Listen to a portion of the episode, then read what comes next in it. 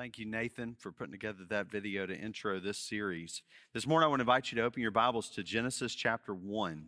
Genesis chapter 1 and 2 and 3. We'll be reading select passages today from each of those chapters. But this sermon series over the next three weeks is on biblical justice. The reality that faces each one of us is conversations about justice today. It's a talking point on the news. It's a talking point at the family table.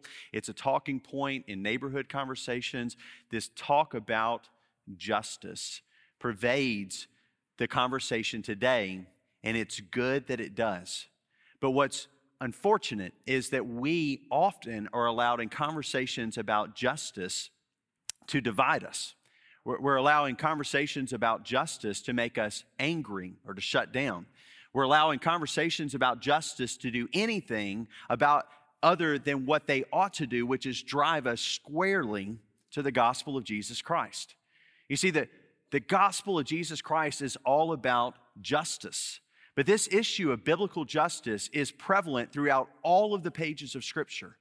And while you may think that biblical justice has little to do with the conversation today, those civil rights heroes of our faith would disagree. Those that walked before us fighting for those things of justice that we celebrate today, those things that were earned and fought for, those things were conversations of faith. And we have lost that way, we have lost that voice. And part of it is because of the way that we speak about these things. Part of it is because we have lost the ability to speak in a winsome way with those with whom we disagree. We, have lost our way to be able to take a conversation, to be spoken to, maybe in a way that points us in an ulterior way, an alternate route that would take us away from the gospel of Jesus Christ, but in a winsome way to say, actually, I think that all of those points that you just made actually point us right back to the gospel, and let me show you how. Well, today, I want to open by quoting from a fellow New Orleanian, Professor Francis Gourrier. He's the assistant professor of American Studies and History at Kenyon College in Ohio, but he lives here in New Orleans. He was a guest columnist this week in the Times Picayune this week, honoring the birthday of civil rights activist Rosa Parks who would have been 109 years old on Friday. He writes, Every year we are bombarded with one dimensional tributes that commend her 1955 bus protest, a polite no to segregation that triggered a mass movement for racial justice. With such a flat depiction, it's no wonder that her legacy is often misappropriated by bad faith actors. The truth is, Parks always had a fiery spirit and a radical political orientation. Her aim was to uproot inequality, not soften its impact. She knew that society's ills were systemic, meaning they wouldn't be resolved just by standing up to a mean white bus driver. When inequalities are systemic, they are tied to other, often hidden parts of our lives, making it impossible to remedy through quick solutions. Rosa Parks knew that in 1955, and she knew that in 1994 when she was mugged in her own home. In 1994, Joseph Skipper broke into Parks' Detroit apartment, physically assaulted her, and robbed her of her money. When police apprehended him, she insisted that the public not simply view Skipper as the problem, Instead, she wanted officials to address the conditions that have made him this way.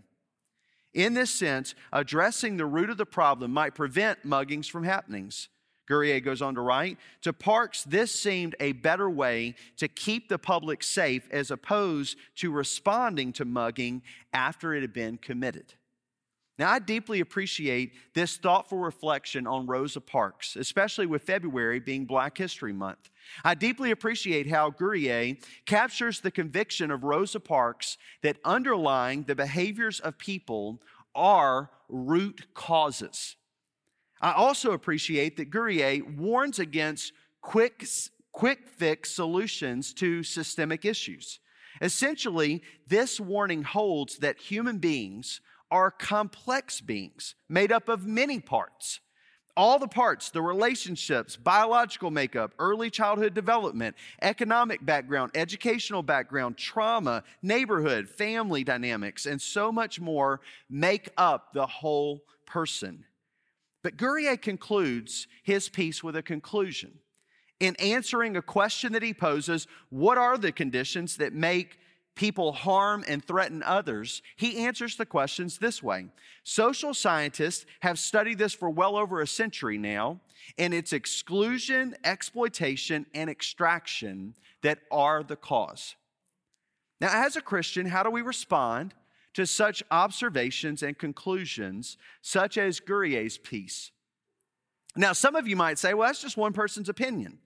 Well, the newspaper doesn't usually feature opinion pieces that they think everybody is going to reject, but instead they anticipate many will affirm and many will reject. That's what makes both sides read it. Unfortunately, it is often Christians who chide men like Gourrier and say, You just need Jesus. Now that sounds like incredible faith.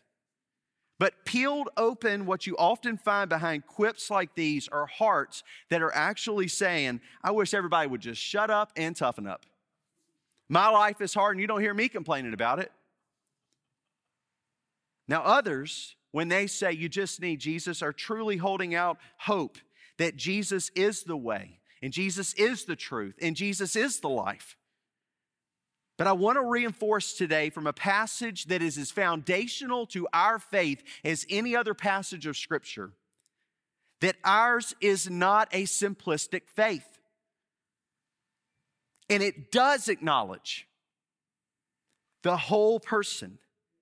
It does truly address the full person and the full root of any person's malady and the maladies of our day, including injustice. And to demonstrate how thoroughly sufficient the scriptures are, we will demonstrate using the language that Gourrier recites of social scientists that identify as the root of our suffering these social ills and instead say, no, these things point exactly to Scripture. So today, I want you to stand for the reading of God's word, and I'm going to take us through chapters 1, 2, and 3, reading select passages. We're going to begin in chapter 1, verse 1, and I want you to follow along as I read aloud. Hear the word of the Lord. In the beginning, God created the heavens and the earth. Turn with me to chapter 2, verse 8. The Lord God planted a garden in Eden in the east, and there he placed the man that he had formed. The Lord God caused to grow out of the ground every tree pleasing in appearance and good for food, including the tree of life in the middle of the garden, as well as the tree of knowledge of good and evil. Skip down to verse 15. The Lord God took the man and placed him in the Garden of Eden to watch over it and to work, to work it and to watch over it. And the Lord God commanded the man, You are free to eat from any tree in the garden, but you must not eat from the tree of the knowledge of good and evil, for on that day you eat from it, you will certainly die. And then down to chapter 3, verse 1. Now the serpent was the most cunning of all the wild animals that the Lord God had made. He said to the woman, Did God really say you can't eat from any tree in the garden?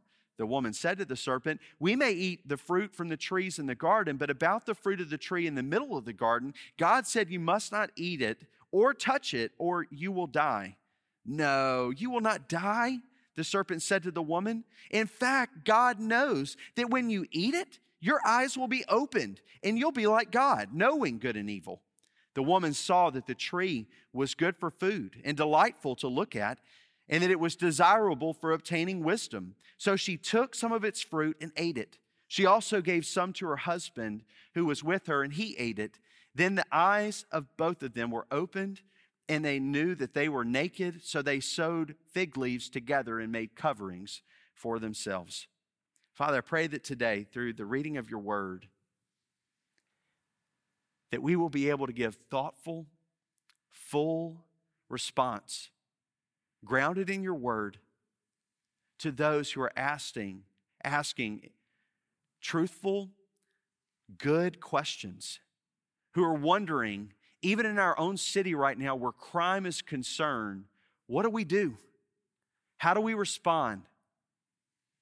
That we would not be like those who quickly dismiss the careful insights and research of others, but instead, we would recognize that we are able, in a way that clings to your word, not walks away from it, to respond in a full way to the fullness of humanity. Lord, thank you. You are good, and your word is good. May we cling to it all the more today. In Jesus' name we pray. Amen. Exclusion, exploitation, and extraction. These are our three points today. As we look at the biblical narrative, as we consider these insights from social scientists about why people do some of the very things that they do that we would look at today and say, that is not good. That is harmful. That is causing corruption and all kinds of fighting in our culture. This is not acceptable. Well, let's look first at exclusion. Exclusion. What social scientists mean with the word exclusion is excluding people based on race gender, age, status, sexual orientation, and so on. We need to acknowledge as believers that unjust exclusion is certainly a problem, not only in the United States, but globally. You look around the world and you see the exclusion of certain people groups, the Uyghur people group, and the treatment that they are receiving is unjust. You look around and you see specific pockets of individuals isolated and treated differently because of the color of their skin, because of the, the tribe from which they hail. All of these things, you look around globally and you see forms of injustice. But at some point, we need to all acknowledge that we each practice exclusion. You see, if I claim to value inclusion, and so therefore I reject anyone who practices exclusion, then I am practicing exclusion in favor of inclusion. Uh, uh, you see how that works? We're, we're, practicing exclusion all the time, and even those who would say exclusion is bad are practicing it in order to exclude those who hold to exclusion. But let's just be honest with ourselves here in the church house today. Is the fact that we have begun to exclude one another in ways that are unbiblical. We're allowing things, I mean, every day, every day I read articles and see news pieces about vaccination and mask. Let's just talk about it. Vaccination and mask whether to be vaccinated or not, whether to wear a mask or not. And that division has come squarely into the church to where rhetoric like, if you get vaccinated, you're not a Christian. You've bowed to the government, you worship Caesar.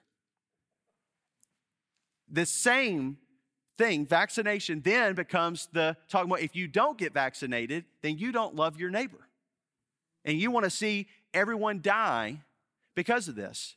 And so we have made salvific the issue of a vaccination. I want you to notice how we're allowing things like a vaccination, things like mask, things like political party, issues like abortion, those sorts of issues to be these divisive points rather than acknowledging that people are coming from different backgrounds.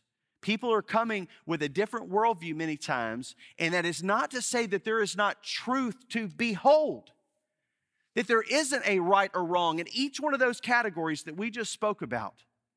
But the way that we are treating one another as believers over these issues is damaging our witness and it is destroying our faith. We are making our faith more about those issues than the gospel of Jesus Christ. We are practicing exclusion on things that Jesus never spoke to, that he never called us to exclude one another over. But there are things, there are things that are exclusive in the scriptures. And exclusive in Genesis 1 is this God created the heavens and the earth. You want to know who held to that truth? Rosa Parks. You want to know who held to that truth? Martin Luther King Jr. You see, lost from the conversation today is the faith that especially the black church has held for generations in the face of great opposition. As I'm reading some of the original works, the narrative of Frederick Douglass, and reading how many white believers in the South used religion as a grounds to advocate for slavery, to advocate for beating and killing slaves. It is a mystery, it is a wonder that the gospel was, with, was preserved in the United States. But often we give credit to the white church for holding to the mystery of the gospel when I look back at those pages, what I see is the black church holding to the mystery of the gospel in the face of great opposition.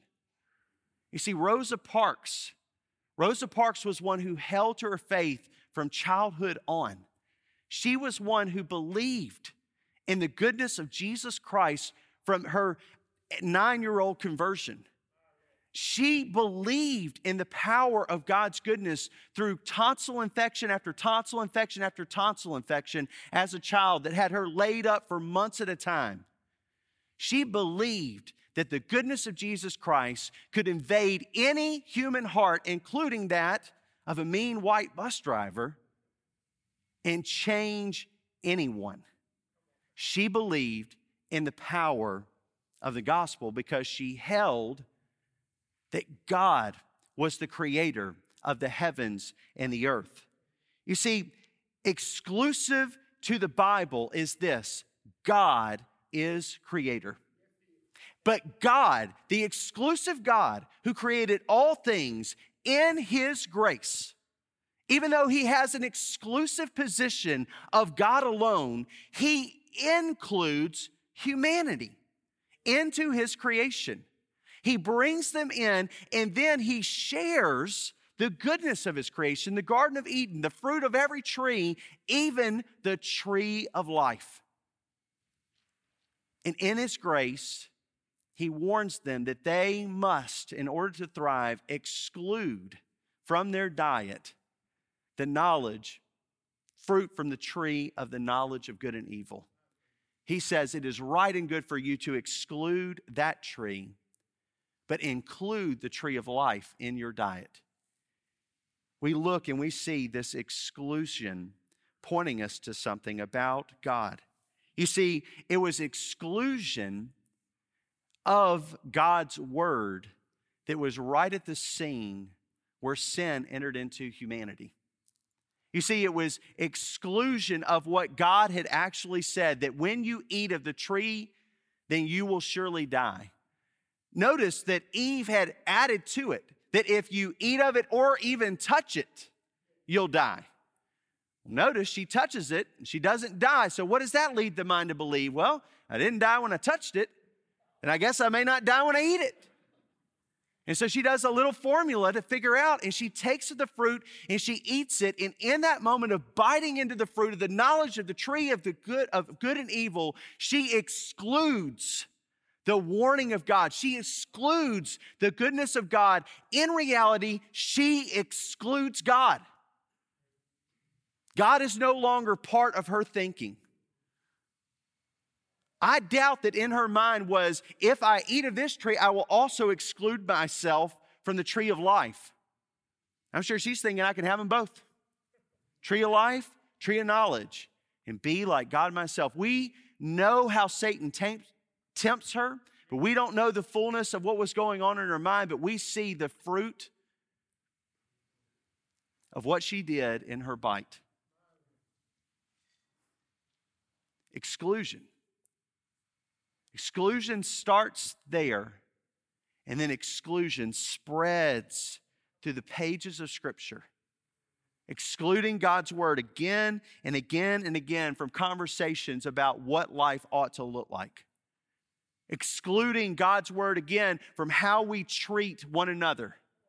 Excluding God's word again and again and again about how we are to walk with God, what God expects, how He calls us to live in our marriages and in our families and in our relationship to one another, in our business dealings excluding God's word over and over and over again. So when the social scientist says to me, exclusion is an issue, I say amen.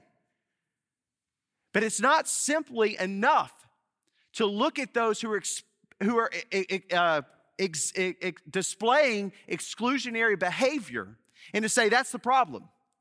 You see, Rosa Parks refused to do that in 1994. She looked at a man who was excluding the law from his living, broke into her home, and took her money. And she could have said, Men like that are the problem. Get rid of men like that, you get rid of the problem. But that's not what she did. She acknowledged that there was something deeper. There was something deeper. And we can acknowledge that there's something deeper. Now, does that mean that none of the other issues that social scientists are pointing out exist? No. But it is work to dig. It is work to dig. One of the most bonding things that I ever experienced in my life was when I worked for a year in a ministry center for troubled teenagers. It was basically a Christian alternative to juvenile detention. It's where Cole and I spent our first year of marriage. And anytime that a kid did the wrong thing, the discipline was this you had to do work hours. So if you cussed out somebody, you had to do work hours. If you stole, you had to do work hours, and those work hours were manual labor. But those who were dishing out the manual labor, the, the consequence did the consequence with the kid. So, the boys, we often dug stumps. That's what we had to do. A tree would have already been felled, and there lay its stump. And so then you had to do the hard work of digging that stump out. And my little brother, his name was Andrew, Andrew and I had not yet bonded. I was assigned to him, he was assigned to me. Didn't really like each other all that much, probably. But we were assigned to having to do this work together. And so we start digging and we start digging and we start digging together. And then finally, when we get down to where the root is, I mean, the deepest part of the root, and we start working on it together and then finally get it out, we were hugging. We had bonded because we had together gotten to the root. And I am telling you, on the authority of God's word, we've got to dig together. We've got to get down to the root. And when we do, when we take seriously that there are root issues, and we stop just dismissing each other in a flippant way, not listening, not acknowledging the social scientists, not acknowledging the biologists, not acknowledging the psychologists, just dismissing them, but saying, I think you've made a point, but I think there's something deeper. And I don't just think it, I know it because God's word reveals it. I'm telling you, God's word acknowledges these things on the way, and we can have civilized and meaningful conversations on the way to the real root cause. And we see it here exclusion of God being at the root of an issue. When a culture excludes God, when a culture excludes God, but no, when Christians exclude God, now that's a shame. When Christians exclude God, now that is a shame. Exclusion, exploitation, using God's gifts for selfish gain. You see, what social scientists mean with the word exploitation is using people and systems for selfish gain that often harms other people. In other words, you get ahead by those you step on. We need to acknowledge as believers that exploitation is certainly a problem, not only in the United States, but globally. But at some point, we need to acknowledge that we all practice exploitation. And I'm going to tell on the pastor for a moment. You see, pastors are guilty speaking honestly, of exploiting the sinfulness of certain groups.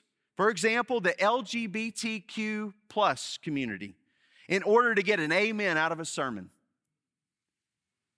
We cry out about unjust laws and agendas of the LGBTQ plus advocacy groups while doing nothing to minister to the LGBTQ plus community, doing nothing to understand this community, doing nothing to equip the church to bring the gospel of grace to these communities. We just simply exploit their sin, all the while turning a blind eye to the sins of gossip, hatred, idolatry, impurity, lust, and more. Is practicing homosexuality sin? Yes. Is withholding the gospel from those who Jesus came to save sin? Yes. Which is the greater offense in this room today?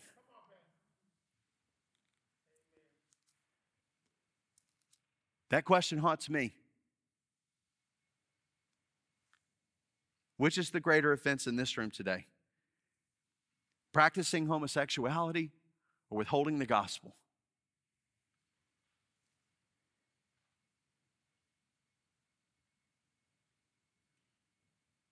Far too long, pastors have gotten easy amens and have not done the hard work of plowing, the hard work of equipping, the hard, the hard work of going into those places where Jesus spent his time. Extraction, taking God out of the garden. You see, I could go back real fast to exploitation and you can look and see how exploitation takes us right back into the garden. You see, God had given good gifts to mankind. He had given good gifts of the tree of life. And then in his goodness, he had given specific instruction about a tree that would produce death. But in order to get ahead, there was the exploitation of God's gift. You see, he had, he had put the trees there. Whose trees are they? They're God's. God, in His goodness, shared His garden with people. He shared the fruit of His trees. But rather than acknowledging that's His tree, that tree of the knowledge of good and evil belongs to God and God alone. There was the exploitation, this attempt to get ahead. But ahead of who? Who, who was she competing with? Who were they competing with? They were trying to get ahead of God or equal with Him. And they try to get equal with Him is to do away with God, is to exploit His goodness. And we can look and say, you know what, to the social scientists, exploitation is right. We see it all around us, we see it in us. And we are honest. If we're honest in the church, we exploit the sins of others in order to do rallying cries and to get donations and to make our ministries bigger and to get a larger audience. But the real exploitation that we see that started it all was this exploitation of the good gift of God of life, the good gift of God of a tree of life. But we'll see in a moment that that tree returns. Exploitation and then extraction. You see, in this moment that we look at in the garden, what we see is this functional extracting God out of the garden. It's almost as if Adam and Eve are ready to replace God in the garden. Satan has baited them. If you eat of the tree of the knowledge of good and evil, then, then you'll be like God. And it's almost as if they have bought into this notion that we could replace him, extracting the very being who brought it all into existence and upholds it with the word of his mouth. extraction. You see, God's word calls us to extraction, even within the church. You say, What are you talking about, Chad? You turn over to the pages of the New Testament, and what you behold is that God in grace is dealing with those who are within the church who say, I'm part of the church, but I persist in sin. That person is to be dealt with one on one won't listen to that one, then take two with you. Won't listen to that group of two or three, then bring it to the church. And if that person won't listen to the church, then you extract them. But why is that? Why is that? Is that just so that we can have a superiority over those who aren't like us? No. Paul makes so clear that that extraction moment is only, only to serve the purpose of reconciliation, first unto God and then unto the body. And then, even when we see Jesus in Matthew 18, calling the church to, to treat them as you would an outsider, a Gentile, we then behold in the Gospels that he has made the gospel available to the Gentiles. So, what is he saying? Treat them as someone who needs me. It's not about just banishing them and treating them wrong. It's about bringing the gospel of good news to them. It's about bringing this gospel of grace and truth to them. You see, everywhere we turn, we are called to love our enemies and bless those who persecute us.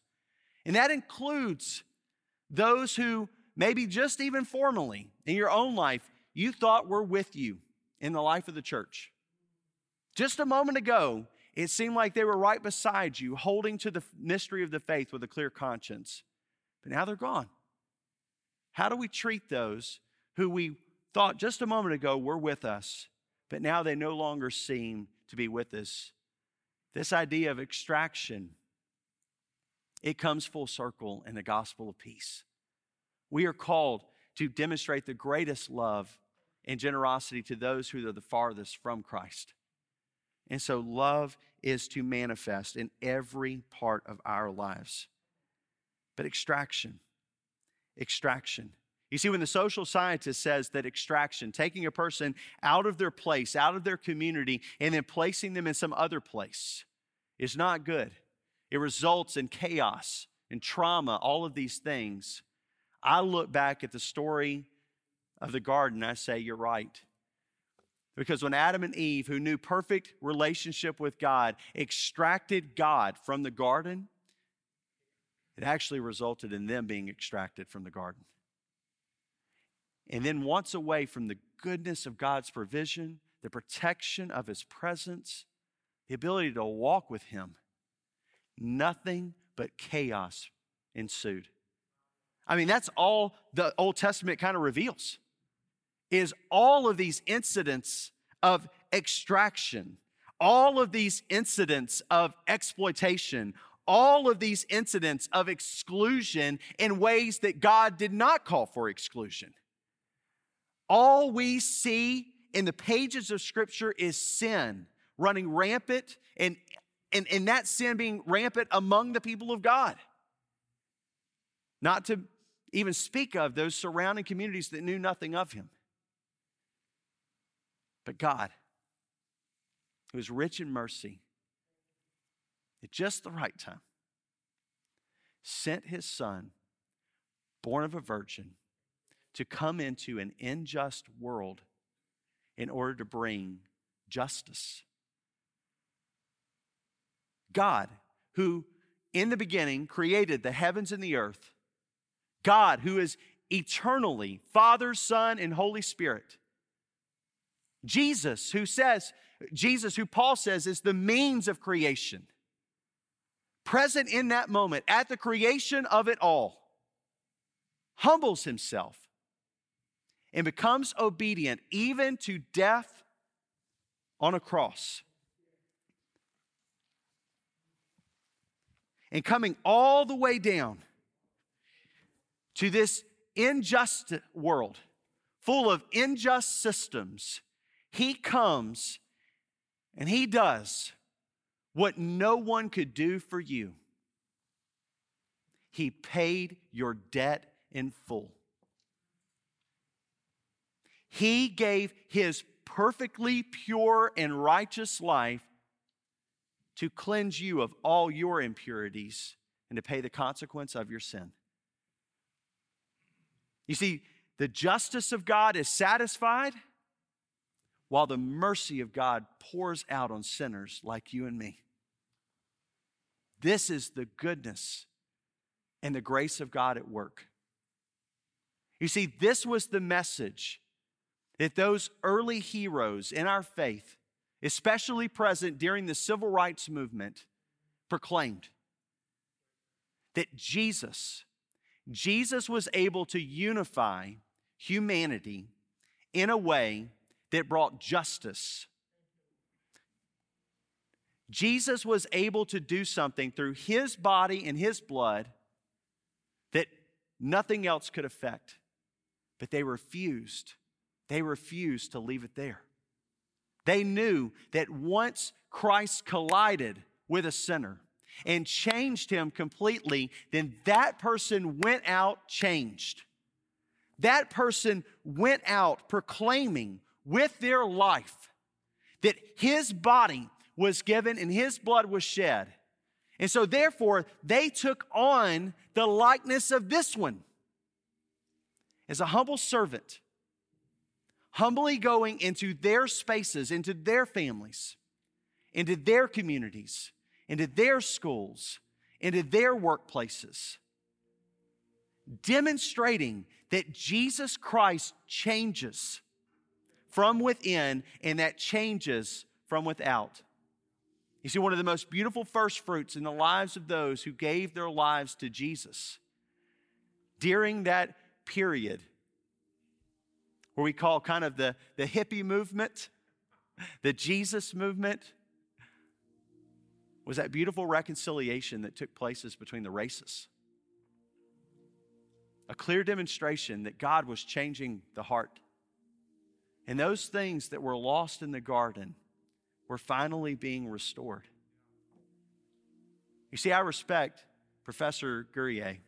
I respect what he had to say about Rosa Parks, but he left out something very important. He left out God.